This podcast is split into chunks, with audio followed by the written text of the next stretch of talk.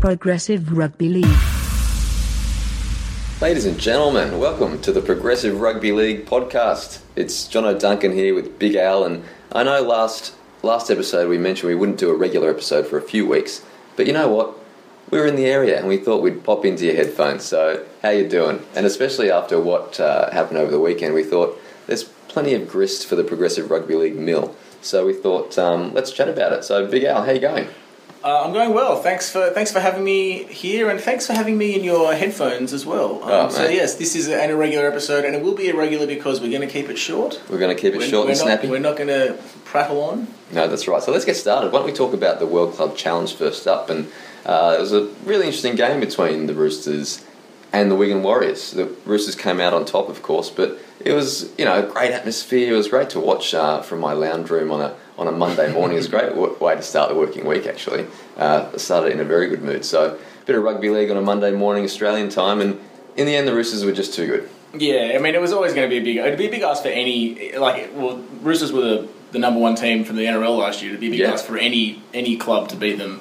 Um, so good on Wigan for putting on a, a pretty good show. I reckon Hmm. had they had the time again, they would have done things a bit differently. Been a bit more prepared at the beginning of the game. I think. Yeah, I think they'll definitely rue, especially those first three tries uh, from Brett Morris uh, down that left edge, where they were Yeah. pretty soft uh, attempts at, at getting uh, stopping him, basically. Yeah, doesn't Brett Morris look hungry? Yeah, he, that's right. He has got eye of the tiger at the moment. Yeah, no, it was good on him. But uh, other than that, the Wigan equipped themselves quite well. Uh, it was a competitive game for, for most of the game. I think they fell short. The kicking game was pretty poor for most of the game, I felt. Um, the Roosters physically just seemed a, a little bigger, especially in the outside backs. Yep. Um, case in point, Brett Morris, of course. But it was a great occasion. And I think, um, you know, it's been a great week, a great build up. And I think Trent Robinson uh, can take a lot of credit for that, I think. Yeah, definitely. So Trent Robinson uh, has he's made this game important. It, it might not have still got the airtime people like Johnno and I would have liked in Australia, but he's made the team treat it like a real fi- like the real fixture that it is. Mm-hmm. Um, and even after the game, he was there was an article about him um, talking about getting the World Club Challenge locked in for the next 20 years because Mm. the World Cup Challenge is just a casual phone call between like CEOs at the end of each season going, oh, all right, Yeah. we, should, we should get together sometime and have a have a World Club Challenge game now that we're both premiers. It's very much a year to year proposition, isn't it? Yeah, it's a bit shaky. It's um, it's not what uh, a, a game like that deserves to be. It should be a, a, a- known fixture beforehand.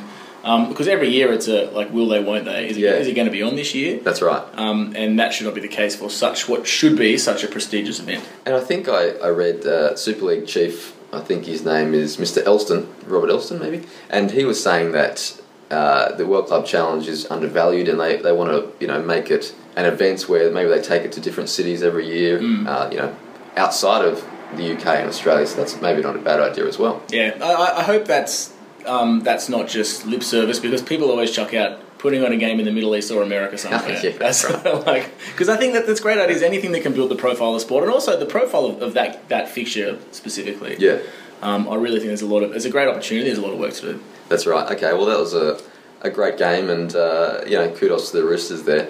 Now. Let's talk about the Indigenous All Stars game, the Indigenous All Stars versus the New Zealand Māori game. That was a, a really fantastic occasion for the game. And geez, the game in Australia desperately needed some, some good news, and this was really a wholesome occasion. It was a feel good fixture, brilliant uh, you know fan reaction, interaction, and, and the quality of football was right up there. What did you think? Yeah, I thought it was great. It was it was. Um, I'm not gonna. I wouldn't say it was happy because that's exclusively French, but it was a similar style. Like it was really open, expansive, um, and it was just great. Really refreshing to see football again. Like I felt like I was. Yeah, it was just really nice to sort of wash off all the the, the, the dust from the the events past and just Yeah. look at uh, what again what the game is, which is a fantastic. Um, a fantastic showcase of athleticism and sportsmanship. And what about that Indigenous All Stars backline? You know, players Yeah. like. James Roberts, Addo Carr, that's a world class Yeah.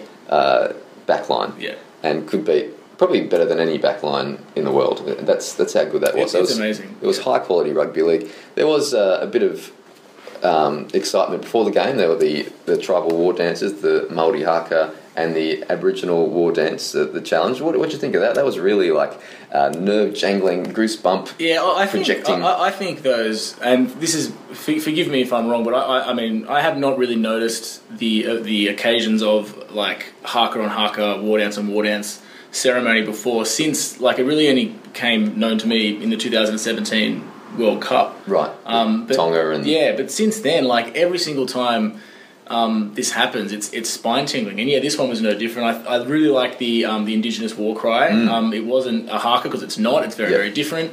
Um, and when uh, when the team when the Indigenous team was uh, getting closer and closer to the Maori team, and Tyrone Roberts and Josh Addo-Carr broke out in that knock knee Indigenous um, dance, Yeah. I, I loved it. It looked Yeah. it was just amazing to watch. and they got you know nose to nose, and I loved at the end of that the, the show of respect between the two teams for each other's cultures. Yeah. um, that was really nice. Good good friendly handshakes before kickoff. And I tell you, there was a bit of controversy. I think it's kind of manufactured by you know the culture warriors out there, but uh, a bit of controversy about uh, some of the Indigenous All Stars players not singing the Australian national anthem. Uh, for me, like I say, it was a bit um, manufactured this controversy. But what did you think? Yeah, I think uh, in a, a game in the current in the current climate, uh, uh, that game was always going to produce some kind of story about Yeah. something similar to this. It just happened that this was this was the one. Mm-hmm. Um, I think the way Cody Walker and Laurie Daley handled the question in the press conference was amazing, especially for someone like Cody Walker, who's not. You're not going to call him a superstar of the game. Mm. He's he's known like, and he's a, he's a, regular first grader, but he's not a regular captain of his club. Yeah. He's probably not normally uh, uh, sitting in on press conferences, and for someone to throw that question and the, the way he responded to it, I thought was was top class. Um, Yeah. And Laurie Daley as well. Absolutely, and, and you've got to think. I was saying last week, you know, when to be empathetic, you need to use your imagination. So let's use our imagination and put ourselves in, try to put ourselves in the shoes of our Indigenous uh, brothers and uh, and sisters out there. And this is um, a culture that has been put through the ringer over the last two hundred odd years, and generation. Well, firstly, you know, violence through um, the frontier wars, and then generation upon generation uh, being, you know, beaten down uh, for for decade upon decade, and it gets worse and worse, and the gap gets wider and wider between Indigenous and non-Indigenous Australians. Um, if I'm in that position and I'm an Indigenous Australian playing football, I'm definitely not going to sing the national anthem. Yeah. And and especially in the case where in this game it's really crystallised now that the Maori All Stars are part of the contest because it gives a, a counterpoint, a comparison um, to what's happening in New Zealand, how New Zealand uh, deal with their Indigenous issues of the past, and you've got their um, you know. The, the national anthem, for instance, has a Maori verse. It's sung in both I thought languages. it was like it was never. The difference had never been more obvious than in that game when they just finished singing the New Zealand national anthem in both Maori and Yeah. English. Yeah. And then Advance Australia Fair comes on as, Yeah. as like the anthem for the Indigenous team, That's and right. it just it, it was. I was su- I was surprised th- there were players in the Indigenous All Stars team that sang it actually, Yeah. and you know, like I say, if I'm uh, using my imagination, putting myself in their shoes, I probably would have taken a knee. you know. Yeah. So, um, and the other thing is, in my whole life of watching rugby league and sport in general, you know, singing the national national anthem has never been compulsory. I, I can, you can go through any major sporting event, and I could show you dozens of players who are not singing the national anthem, not even thinking Yeah, about the there was, national there was some pretty good stuff going around on, on Twitter, believe it or not, after the game or in the, the days following the game, showing you know like Boyd Cordner not singing uh, the anthem in front Yes. of Origin and demanding that he be stood down, disrespecting and Yeah. all that sort of stuff. Like you don't have to sing That's it. thing. It doesn't matter if you don't sing it. all, Like, all these um, culture warriors calling out the Indigenous All Stars about this. I bet you when they're at a game and then the national anthem comes on, they're like, you know, talking to their mates, having a sip yeah, of beer, yeah, like, yeah. can't wait till it's over. So I thought it was a bit of uh, unfortunate hypocrisy there.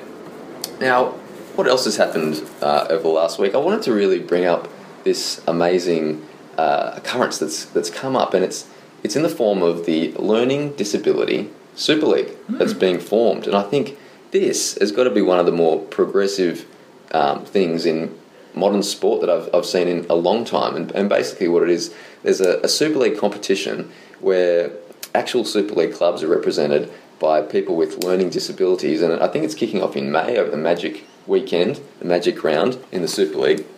And so there's 12 clubs, uh, nine Super League clubs, plus I think York City, Newcastle Thunder, which is a League One club, and another another non-Super League club whose name escapes me for the moment. But I just think kudos to Super League and the RFL. We've given a bit of heat over the last uh, few weeks or few uh, months, but you know this is a really impressive uh, and progressive moment for the game. Once again, showing rugby league's credentials as an inclusive, community-based sport, and I, I couldn't be prouder to be honest. I, I would say when it comes to um, finance, the RFL are pretty clueless. But when it comes to doing really great things on the field, they've, they've got um, some pretty good ideas. They've, they've al- you got to respect that they've always um, had their local constituents, their local community um, front of mind, and Yeah. sometimes that's been at the cost of uh, expansion. For instance, Yep. uh, we're talking about New York last week, but um, you know you've got to give credit where it's due. So that's going to be really exciting. So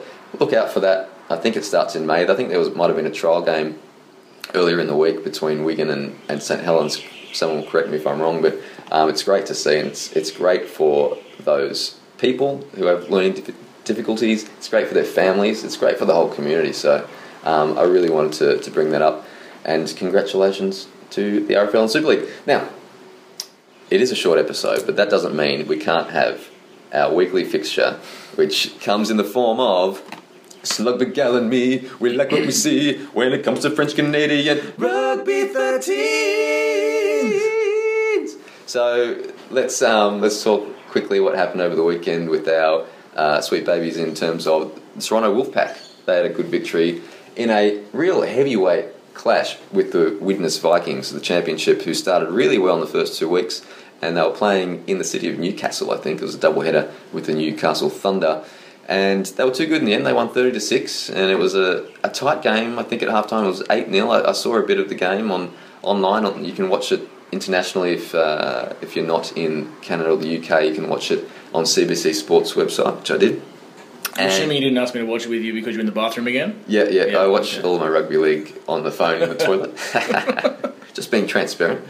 Uh, and look, I tell you what, it was good to see Toronto spreading the ball. They they gave the ball quite a bit of air, and they've got uh, Ricky Leutele in the left centre position there, and he was pretty unstoppable. And, and he is, you know, head and shoulders above pretty much every other outside back in that competition. So I think they've got the uh, memo. Give it to Ricky, and he'll create something for his his winger and his inside and outside men. For, forgive me for not knowing. Who's the coach of the Wolfpack now? Because Rowley got. Yeah, yeah, it's uh, McDermott, the old uh, Brian McDermott from. Hmm. Uh, he, he won many Super League titles with Leeds Rhinos, so Right, we go. um, he is a, a cunning operator. So you'd expect him to, to be on top of everything. So look, it was a real statement performance by the Wolfpack. It was a game that people were, were questioning whether you know how good is Widnes, how good is Wolfpack.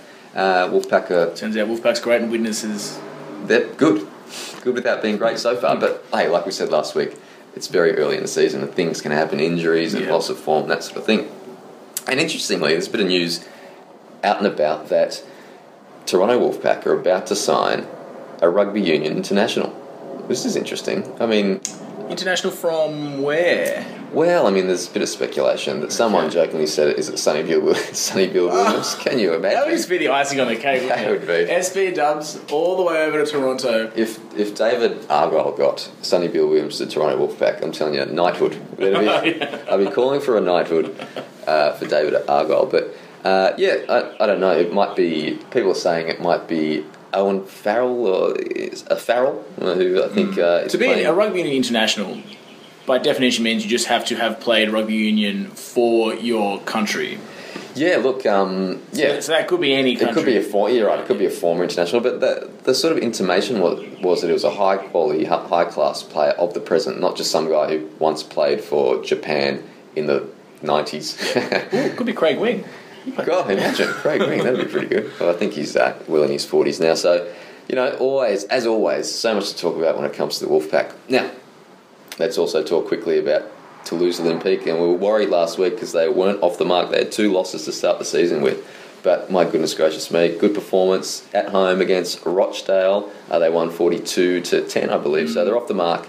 And some, you know, as you'd expect, some dazzling tries from the, the boys in blue. Yep. I, I never, I never want to celebrate a Rochdale loss because I'm, I'm a big Hornets man. Oh, of course, yeah. But uh, it is good. It's good to see Toulouse get off the mark. Yeah, absolutely. And news coming out this week for Toulouse that they'll be playing their game, I think it's in April against Toronto Wolfpack, at uh, the Toulouse Rugby Union Stadium, which holds 20,000 people in May. So that's, that's a good sign. So it'll be interesting And to see. now, do you think that's they they've changed that because they think they're going to outsell the capacity of, of where Toulouse normally sell? Well, I was reading into this a bit, and I think they're having issues with their redevelopment of their own stadium. Right. So they're currently playing sort of at an out of town stadium, or Oh. it's not quite as central and easy to get to. Um, so it's not a demand based.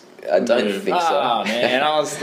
But you know, apparently this uh, rugby stadium is very central and it's very easy to um, access for people of Toulouse. So let's hope they get a great crowd. It'd be great to see. You know, let's who knows, ten thousand maybe. It's, it's a twenty thousand capacity stadium. So good on you, Toulouse. And of course, to finish off this update, our new sweet babies of uh, this segment, the French Canadian Rugby League update. London Broncos had a loss, so they're one from three. Uh, they lost to Tim Sheens' Hull KR. yeah, well, it's pretty hard to overcome any kind of Sheen side. That's You've got right. That Sheen factor. But I mean, they were leading for a while, and, and I think they've confirmed that they're going to be competitive and uh, throughout the season. So you know, well done, London Broncos. So that's all. That's about all we have time for this week. Like we said, we're going to keep it short and snappy. So it's good to be in your headphones again, and we'll see you in a couple of weeks. See you next week, folks. See ya. In Rugby League We Trust.